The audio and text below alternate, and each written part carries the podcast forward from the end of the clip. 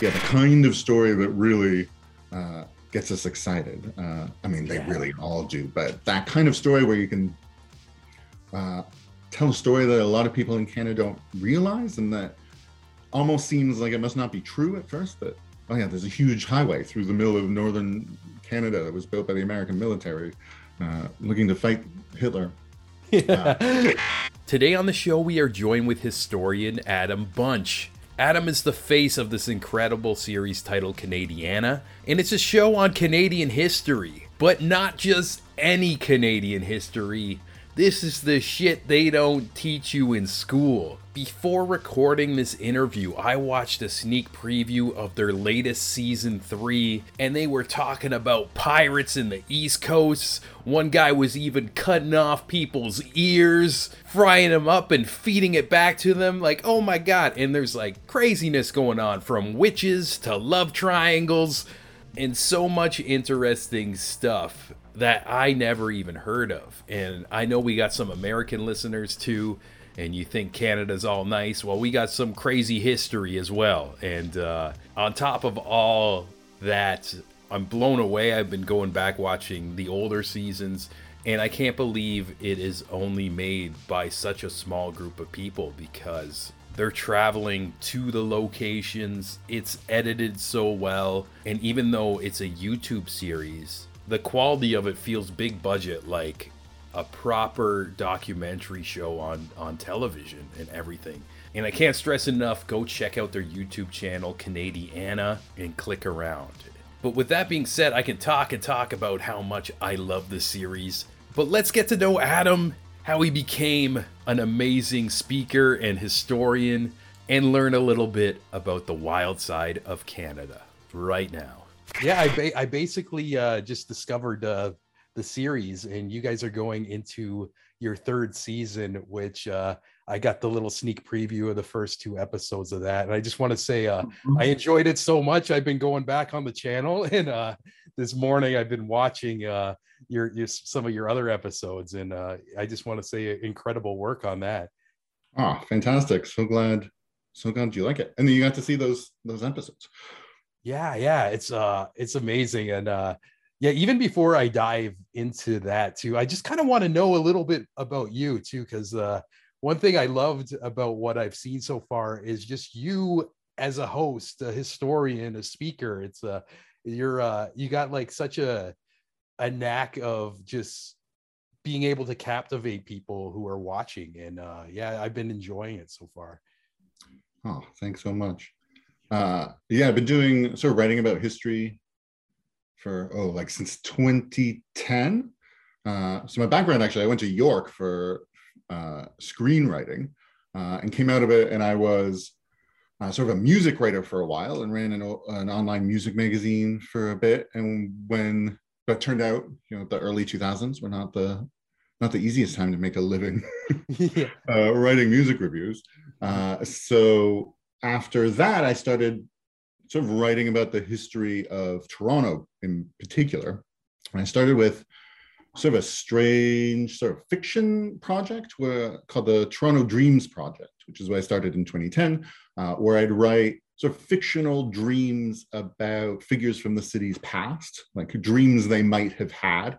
Uh, and I created little postcards for them uh, that I designed and then left in public places that had something to do with that person's real history. And each one had a URL on it that would link to the website where you could find out the true stories uh, of those historical figures. And over time, I started writing more and more of those true stories, and that sort of taken over uh, writing all the nonfiction stuff. So uh, I've done written a couple of books about the history of Toronto, uh, the Toronto Book of the Dead and the Toronto Book of Love, which both sort of tell the whole history of the city through various stories. Uh, they're either love themed or death themed. Uh, and then, yeah, my co creators on Canadiana got in touch back when I was just writing on a blog uh, and suggested the idea of doing Canadiana because they're both like career film people. Uh, and we started doing doing that too. Oh, Uh, so so yeah, I'm doing yeah Canadiana stuff all across the country, and then lots of Toronto history stuff. That's Uh, awesome. Oh, it's cool to really hear about uh, your roots too, especially uh, the idea of kind of putting your own spin on history and even going so far to like hide it in places where people will find it. And did you uh, did you get a lot of feedback with that?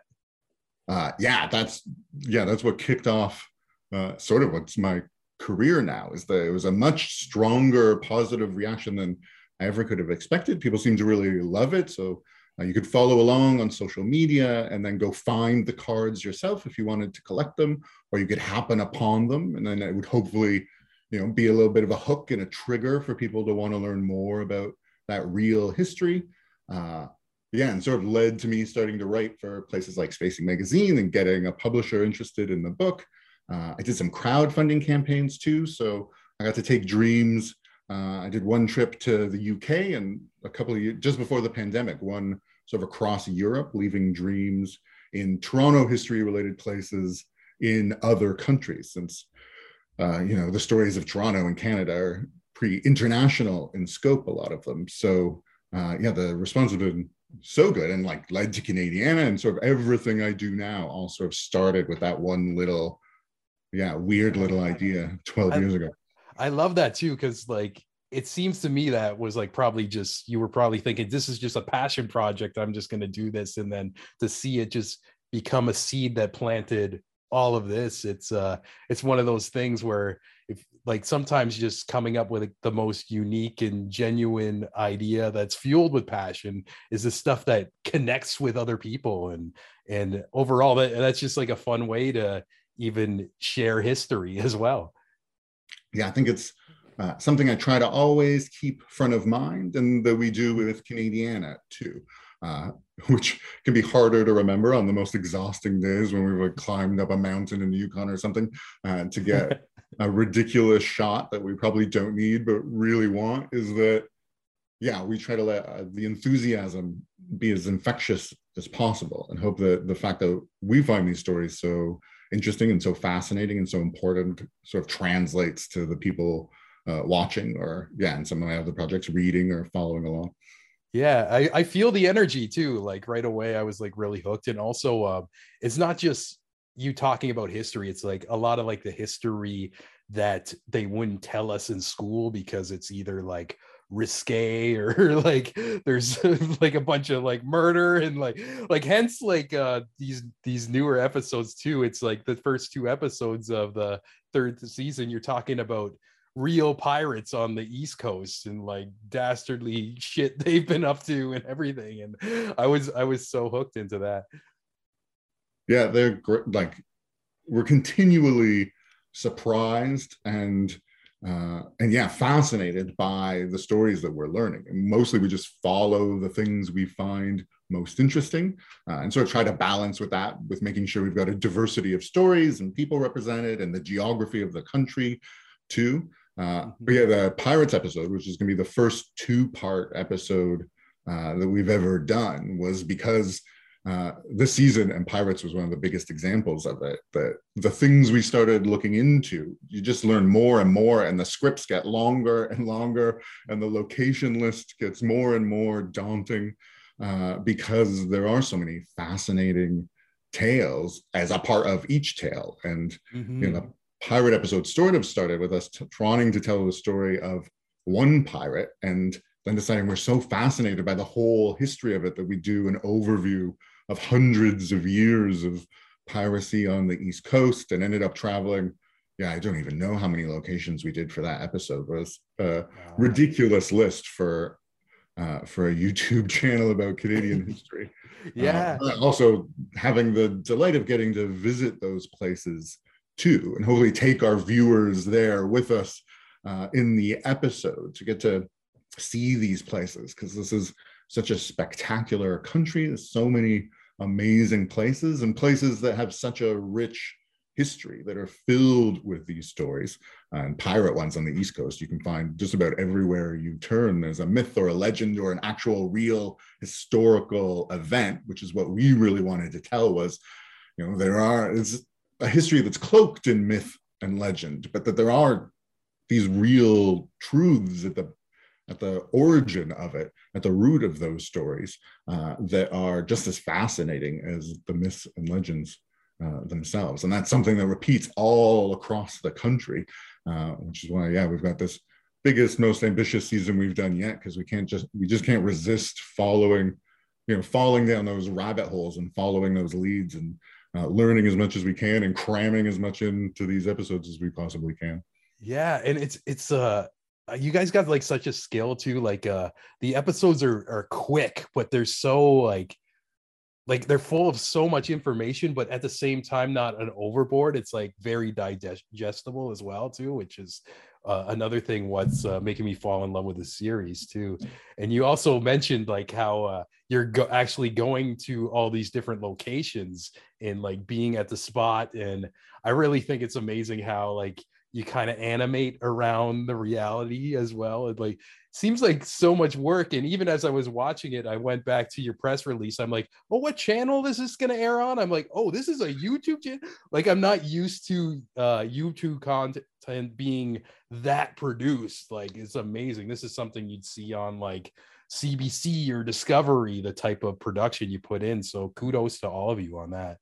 Oh, thanks. And my co-creators, uh, Kyle Kuko and Ashley Brook, uh, have uh, yeah have got that background and have really been teaching themselves too sort of as the series progresses. Uh, all that uh, really like and i can say it because i'm not the one doing it. I like i love it's so exciting to me every time they send me a new cut of something. And kyle especially the season's been just locked in his office for weeks and months on end just animating away sort of bringing these stories to life so that we're able to have that combination of uh, sort of having the physical places and going there and getting you know the spectacular drone shots of uh, you know Cape Spear or the coast of Labrador or the mountains of the Yukon, and then filling that in with uh, archival images and sort of trying to bring all of that to life with animation. Uh, so Kyle's creating some of those assets all by himself from scratch, sort of creating wow. some of the pirate figures uh, from almost nothing, uh, especially those episodes, because it can really vary how much source material you have depending on which story you're telling. So uh, the history of piracy is almost you know large part of those episodes is long before there was any photography uh, and in some cases talking about figures who weren't you know represented in paintings or drawings at all so you have to bring them to life from scratch while some other episodes you've got this treasure trove of archival footage and images uh, we've got an episode of the season all about the history of the alaska highway which is a highway through the Yukon mostly, but built by the American military during the Second World War while they were uh, trying to send supplies to protect Alaska and then send them warplanes on to Stalin as he was fighting oh, Hitler wow. on the uh, Eastern Front and uh, has this whole history of how that impacted the Yukon. And it's still one of the main roads through the territory uh, today. And that's one that's rich with all this archival imagery uh, and footage. Uh, a lot of it public domain stuff taken by the American government, uh, and has these spectacular physical locations that you get to go visit. There's still uh, American military trucks rotting away on the side of the Alaska Highway to this day that you can go visit and see with your own eyes and drive through some of the most spectacular parts of Canada uh, anywhere. We've you know, seen grizzly bears and elk and wild horses all along that road uh, and getting to share that story, which is yeah the kind of story that really uh, gets us excited. Uh, I mean, they yeah. really all do, but that kind of story where you can uh, tell a story that a lot of people in Canada don't realize, and that almost seems like it must not be true at first. That oh yeah, there's a huge highway through the middle of northern Canada that was built by the American military, uh, looking to fight Hitler. Yeah. Uh, and then you can sort of use the smaller stories of you know the individual soldiers trying to build this highway through or across like permafrost and getting absolutely plagued by mosquitoes in the summers uh, to tell even bigger stories about you know Canada's role during the war and uh, our part in one of those biggest stories in world history. Uh, so we have a lot of fun with that too, trying to find the small story uh, that is really engaging and personal as a way to tell a bigger story about sort of sweeping historical changes. Uh, again, the country's just chock full of them everywhere you look.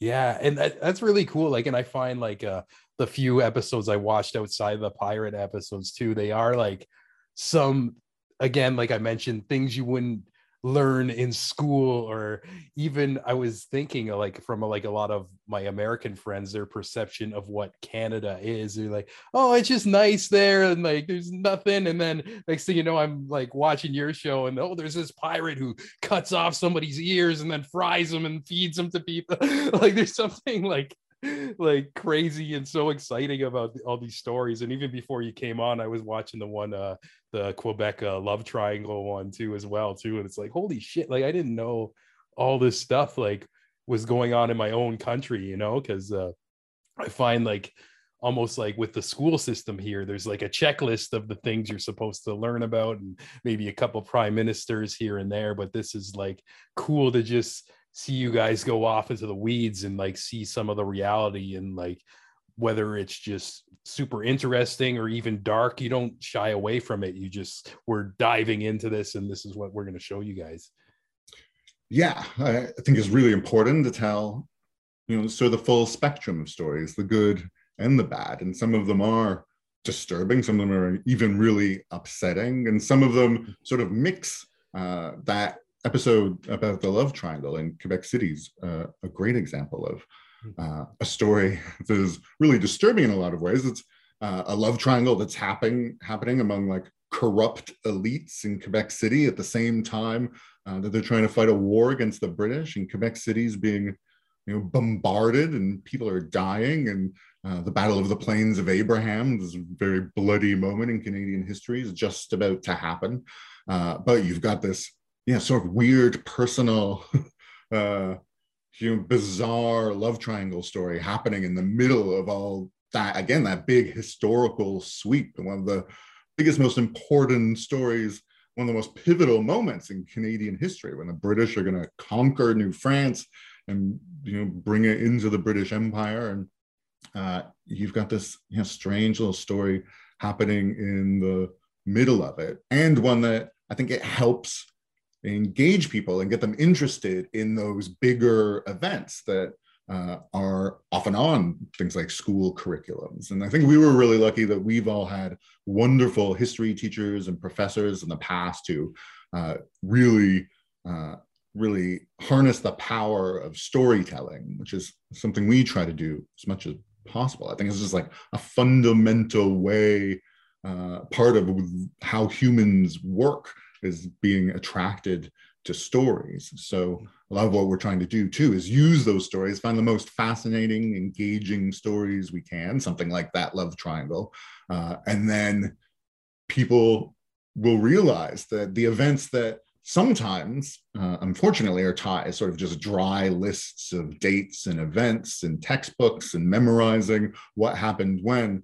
Uh, you sort of just accidentally start learning that kind of stuff when you just start listening to stories and telling stories and uh, you know you start learning about the battle of the plains of abraham because you're interested in what's happening to these weird three uh, yeah lovelorn uh, elites in quebec city that happen to be there during one of the most pivotal moments in its history. And we're actually going back there this season. We went and filmed a whole new episode that happened right around the same time around the Battle of the Plains of Abraham about uh, someone who's really a famous figure in Quebec, uh, La Corriveau, who's the most infamous witch in Canadian history, who has her own fascinating story, who is a real historical figure who was there at the time of the British invasion, uh, who has not just a fascinating history of her own and fascinating myths and legends that have grown up around her, uh, but the story of how those myths and legends came to be and how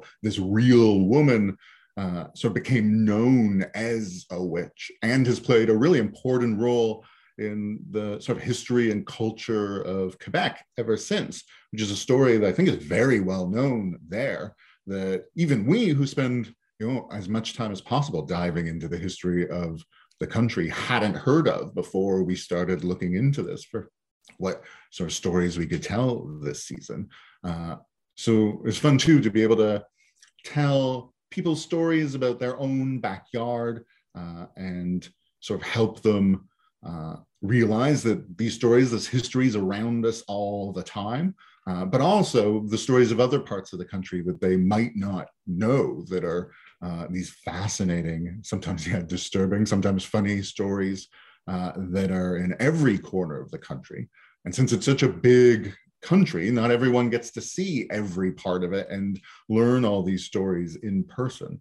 Uh, so we try as yeah as much as possible to sort of bring our viewers with us and show them all these corners of the country and all these strange stories uh, and uh, and in a lot of cases too i think show them how they connect together so mm. i think like a woman who is denounced as a witch living on the you know the uh, shores of the st lawrence might not have a lot to do with say the history of like vancouver somewhere thousands of kilometers away. But the fact that she was there played a role in the moment the British conquer New France means that her story is tied to huge parts of Canadian history that have impacted basically everyone who lives anywhere in the country.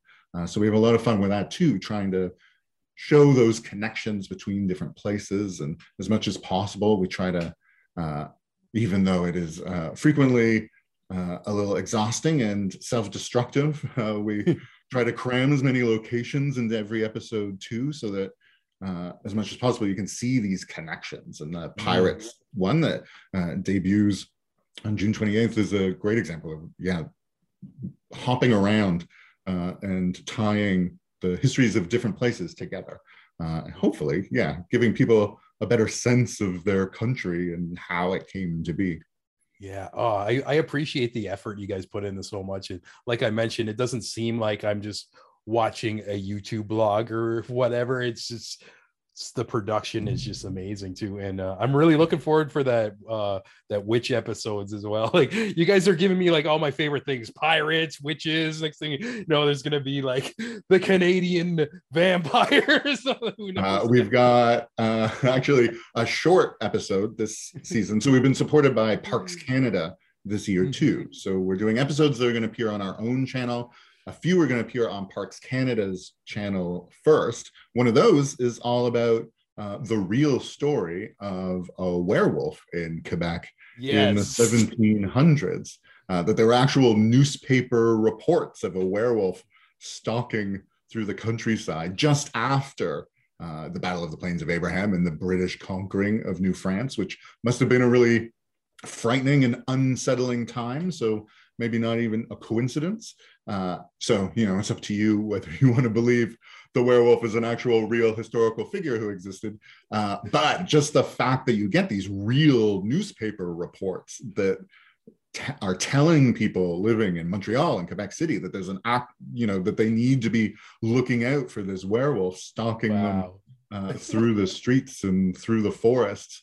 Uh, I think even that can tell you a lot about what was happening there then uh, and get a lot of the history that is uh, yeah a little easier to believe through the story uh, that is itself really entertaining and fantastical Oh, that's amazing. I'm all in on that one. even even if it's not real, I want to believe in the Canadian Quebec werewolf. that is so awesome. And um, I can imagine too, as you're doing these stories too, even like being a historian for like the past 10 years, it seems like you're taking a deeper dive into maybe even some stories you were familiar with and um like just digging and digging. And has there been a lot of moments that where you've just had moments of like being surprised where you thought like the story was this one way and then the more you dug into it you found different things where it kind of sent it into a different direction? Yeah just just continually uh, which is why these episodes have become so our longest and most ambitious ones yet is because we can't resist yeah following those rabbit holes and we're just always surprised and learning about those connections sort of as we go. Uh, so one example from this season might be that we really wanted to go uh, to one of the hardest places to reach in Canada, which is Sable Island, which is basically a shifting sandbar way off the coast of Nova Scotia, out in the stormy Atlantic, uh, where a bunch of wild horses have been living for centuries, sort of out there alone in the middle of the ocean, surrounded by sharks and shipwrecks. Wow. Uh, so we started just digging into so what's the story of that place because uh, we were lucky enough to have parks canada's support and they uh, are the ones who oversee sable island so we thought this might be sort of a once in a lifetime opportunity to get to go since we might actually have the access that we need uh, and they were wonderful enough to give us that and fly us out in a tiny plane to land on that sandbar and hang out with those wild horses which are like very protected and like very untouched uh, by humanity mostly, just left to their own devices out there,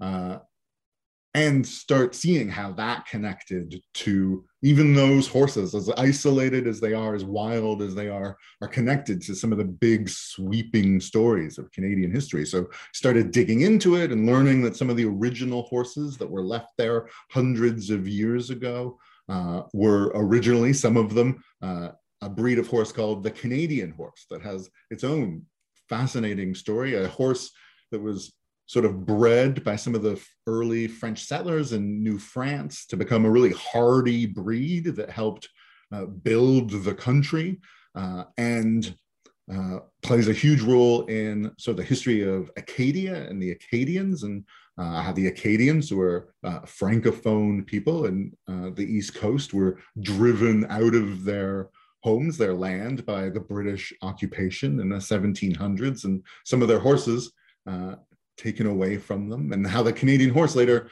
also played a role in other big sort of uh, Canadian history moments and wars, and ended up in danger wow. and had to be saved, and uh, all just one after the other, realizing they had this fascinating connection. And all we knew at the beginning was we wanted to tell the story of these horses. Uh, and once you start digging, it all unfolds like that. The one thing leads to the next. And uh, almost every story you start looking into ends up way more interesting and with a much bigger scope than you ever imagined when you started digging. And once you start, yeah, you get these huge rabbit holes. Yeah, I, I can see it being a challenge because like the episodes are are pretty quick as well to uh, kind of cut it down and make sure it's makes sense as well. That's another skill too, just probably getting all this information and then making the the right edit for people to uh, to digest. Yeah, this season it was a huge challenge. It has been a two or three years, I think, a couple of years since we posted our last video.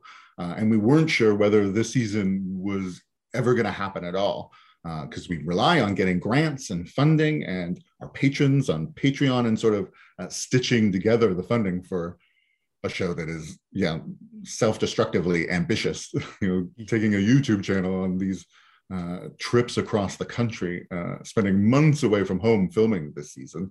Uh, so uh, it had been a little while and we were a little bit rusty when we started writing the scripts and maybe a little overly excited about getting the chance to go there uh, and do it again and get, lu- get lucky enough to get the funding we needed. Uh, so uh, we'd sort of forgotten how many pages the script should be, and uh, mm-hmm. we're indulging ourselves a little too much in uh, diving into the stories, and ended up having a very painful process of having to edit them all down uh, and they're still even longer than any episodes we've ever told before because they're yeah just stuffed full of even more history and even more fascinating little facts than any of our uh, videos before and one like pirates we decided couldn't even fit in a single episode mm. and we had to break it into two parts uh, to make it a little more digestible but hopefully um, that means they're also going to be better bigger uh, episodes than we've ever told before, and even sort of bigger and more fascinating stories. Yeah, kudos. And yeah, like I mentioned, I love the pirate ones. I'm I'm happy it was a two-parter. Like I wanted more. I want a three, a four, five. You want to keep going back to the pirates? That's okay with me. But uh, one thing I think is just uh, beautiful too about your story is uh, you dove into your passion of wanting to tell these stories, and now it seems like this has taken you on adventures all over the place where you're actually going to these locations and getting to see it firsthand and everything. And just um, what is like your perspective? Do you think of like the bigger picture or are you caught up in the work? Or like do you get to stop and smell the roses sometimes and just be like wow this is kind of amazing. It sort of ebbs and flows probably. When we're writing the scripts it's all about the excitement of it. Uh, and Ashley Brooke, our co-creator, who uh, is the one who does all the very hard and unrewarding work of booking all the locations and planning out our schedules, uh, while uh, the rest of us add more and more locations as we get more and more excited about all the places uh, that we can go film. Uh, and then uh, this season, especially, and a little more challenging than previous seasons, not just because we were going to more locations and uh, doing longer episodes, but also the pandemic was still happening. So, um, so that added a whole level of difficulty to it. We hadn't experienced before, and we had to try to do it in as small a window as possible for that mm-hmm. and for budget. So it was yeah, basically three months where we we're away from home almost every day. And at that point, it can start getting easy to forget uh, how exciting and special and privileged it is to be able to do all of this. Uh, so it's something we try to keep in mind uh, and soak in, even on those long days uh, when we've been hiking up a mountain to get one shot, or yeah, heading out on a an old lobster boat out to an island in the middle of the Bay of Fundy where uh, things are starting to get a little sketchy and we're starting to get a little worried about the weather and get stranded, in fact, on the lobster boat for six hours or something, waiting for the tide to come back in. Well, storms start. Well, that's uh, scary. uh, freezing uh, as we sort of wait for midnight when we can finally come back in. Uh, but to remind ourselves, and it ends up being really easy because uh, you're in these places where you know the stories that have happened there, and they themselves are so often spectacular that uh, that yes, uh, privilege, as I say, to be able to go and see those places and to meet the people who are there too.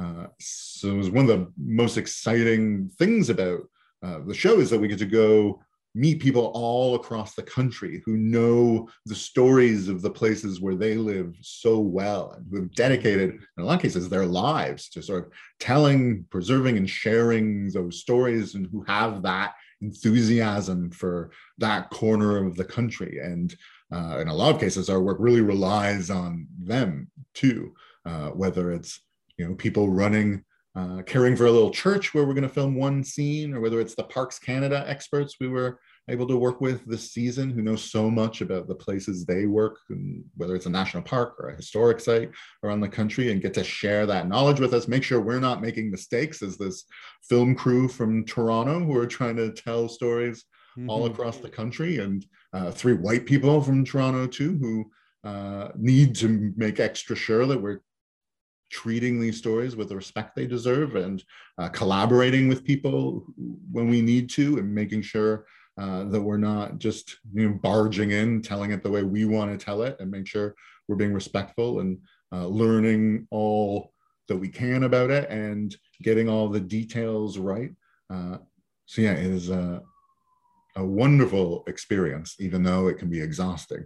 Uh, and you know when you're standing there's somewhere like the midnight dome the hill overlooking dawson city in the yukon a place you dreamed of coming for years and have been doing all this research into, and you get to stand there, you know, with a pink sky at midnight because the sun's not going to set until 3 a.m. because that's how far north you are. Uh, it really drives home, yeah, just how lucky we are. Uh, yeah, and hopefully that translates.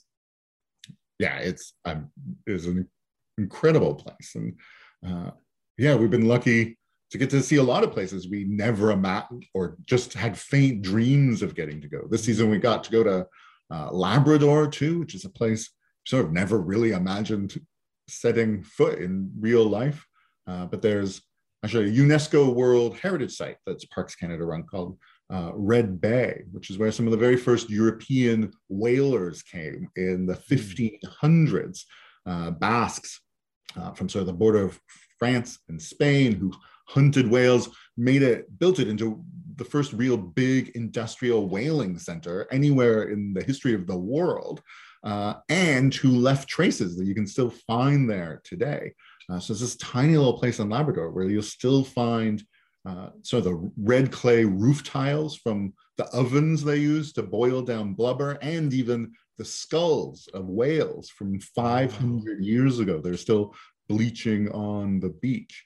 Uh, wow. Getting to go see those places, and hopefully that all translates uh, across the screen on YouTube. That uh, hopefully we're getting to go not just the places that we're excited to go to and can't believe we get the privilege of seeing, but hopefully also sort of showing them to other people through the show uh, and maybe yeah sort of shining a light on some places in canada that uh, you might not have heard of before yeah you guys are doing such an incredible job and it's cool to hear you break down the process like that as well and even um, something i'm interested in about too is um, i know some people who they'll write history they'll be able to gather the information and like maybe put it in a textbook or whatever but the thing that you're doing is actually like getting on camera and being able to convey it as a, a well speaker and was this something uh that came naturally to you or did you just like uh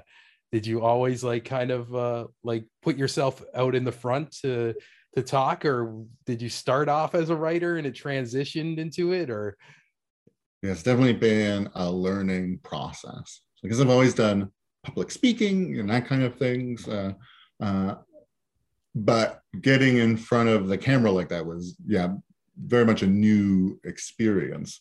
Uh, and yeah, definitely a learning process. Hopefully, this season's uh, uh, better than seasons before uh, as I find even my feet even more. And it's nice to have other people there doing the filming who can uh, help make sure uh, that little things are a little more polished.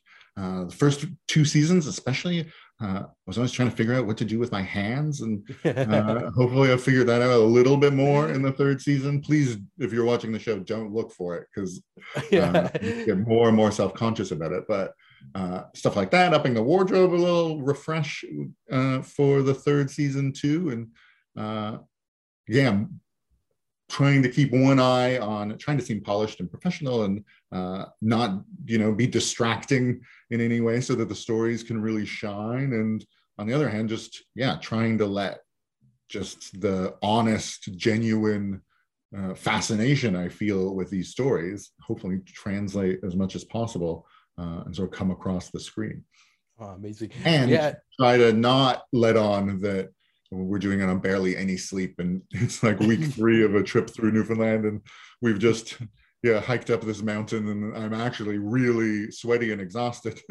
Yeah. Uh, cannot wait to go lie down yeah, I was gonna say I could never tell. Like, uh, like I noticed, like I was watching like the older episodes too, and I'm just always thinking, I'm like, oh, this guy's just such a great host. Like, this is this is awesome. But we're all like our own worst critic too. So like I could tell, like uh, you're like as you were talking about, oh, I didn't know what to do with my hands, and just which is natural. But like as a viewer, we're not even like thinking about that or anything. But oh, well, yeah, you're doing a great job. Yeah and um going forward is uh like uh do you have the whole third season planned out or are you still kind of uh molding it together? Yeah so we went and did uh, almost all the filming for it last year so late summer and fall. Uh, so we've now got a huge trove of footage that uh, we're working through and turning into episodes and I think Kyle's locked away in his office doing all those animations day after day. Uh, and a little bit more filming left to do. So we're going to go back uh, to Ottawa. We're going to do an episode about the Rideau Canal, uh, and it's way more fascinating history than you would ever imagine if you just think of it as uh, that place you go skating in Ottawa. But it actually has a very grisly origin story of uh, quite a few people died building that canal, and it was supposed to play a really pivotal role uh, in Canadian history as sort of a defense uh, against a potential American invasion after uh, the War of 1812. So we're excited to go do that filming. Uh, we've also got a few episodes that Uh, we've sort of half filmed and managed to go to some of the locations, but we're hoping we'll get more support uh, from just ordinary people on Patreon, uh, throwing us a few dollars per episode so that we can finish telling those stories. We've got a big one uh, about uh, Vikings that we're hoping uh, to release sort of as a bonus episode after the season's done, and uh, one about Doukhobors too that we still need to get out to BC and uh, film the story of this religious group that moved here that has their own fascinating history and sort of uh, some naked protests and some arson and bombings uh, all mixed up uh, in their very interesting history uh, and the contributions they've made to the country in some cases in very uh, difficult circumstances. So, yeah, mostly we've got a slate of episodes that we're going to be rolling out sort of over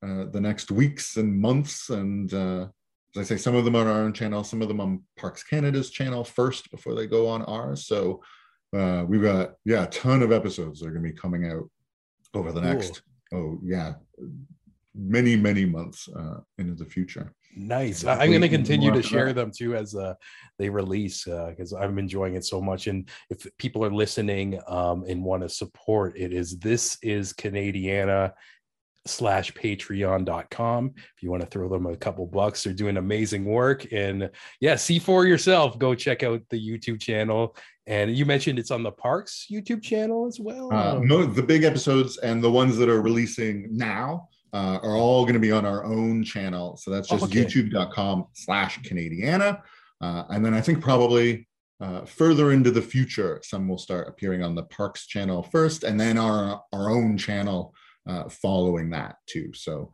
uh, yeah, you can find it all on our channel eventually. And if you want to get some of them a little earlier, you can keep an eye out uh, in the in the future for some of them to show up on the Parks Canada YouTube channel too. Awesome, awesome. I'm excited. Uh I'm gonna go back and watch more after we're done talking as well. it's it's so cool and like kudos to like even it's incredible to hear um that you have such a small team and shout out to uh, your guy kyle there who's probably editing right now because um, what he does it seems like it's made by a bigger team i do editing myself too and as you mentioned that i'm just like oh my god like that guy's putting in some work right and everything yeah, kyle and ashley do so much of it i am so yeah. so lucky uh, to have them as as collaborators because they are both incredibly talented at what they do uh, and i get to look good standing, standing, yeah, standing in front of their camera and uh, cutting away to their animations.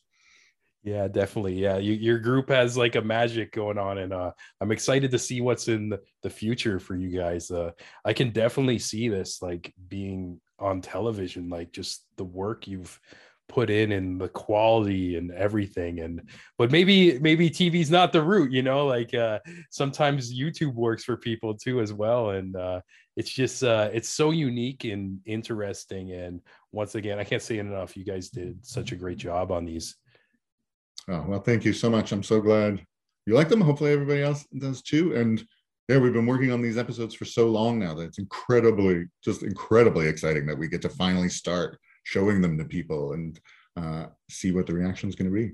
Yeah, and uh, around the series too, where can people find you? Are you on uh, Instagram, Twitter, anything like that? Or? Yeah, so all the Canadiana stuff you can find uh, on uh, all the various socials. We're at This Is Canadiana. Uh, if you want to follow me personally, I'm at TO Dreams Project too. Uh, and yeah, we've got lots of stuff going up on all the Canadiana social channels and uh, yeah, trailer and teaser for the new episode and uh, posting archival photos and some behind the scenes stuff all the time. So you can check that all out there. Amazing. Well, thank you so much, Adam, for spending time with me today.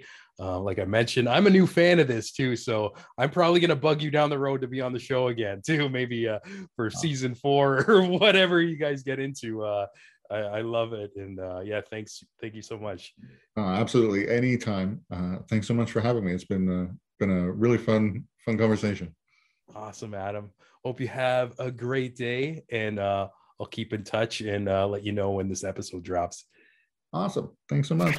Hope you guys enjoyed this episode with Adam Bunch. Like we mentioned, check out the YouTube channel Canadiana. This has genuinely been my new favorite thing to binge watch And if you check it out, like it, and want to further support them, be sure to check out their Patreon page. I'll have a link to that in the description. And also, speaking of Patreon pages, I can't leave this episode without thanking all you legends on my Patreon. And first up, I need to thank the co producer, Jeremy Hopkin of Hopkin Design. And also, I want to mention Jeremy is a bit of a historian himself. And I just want to dedicate this episode to you. Thank you for all your help and support and friendship throughout the years, man. It means more than I can even articulate. So thank you, thank you, thank you, Jeremy. This one's for you.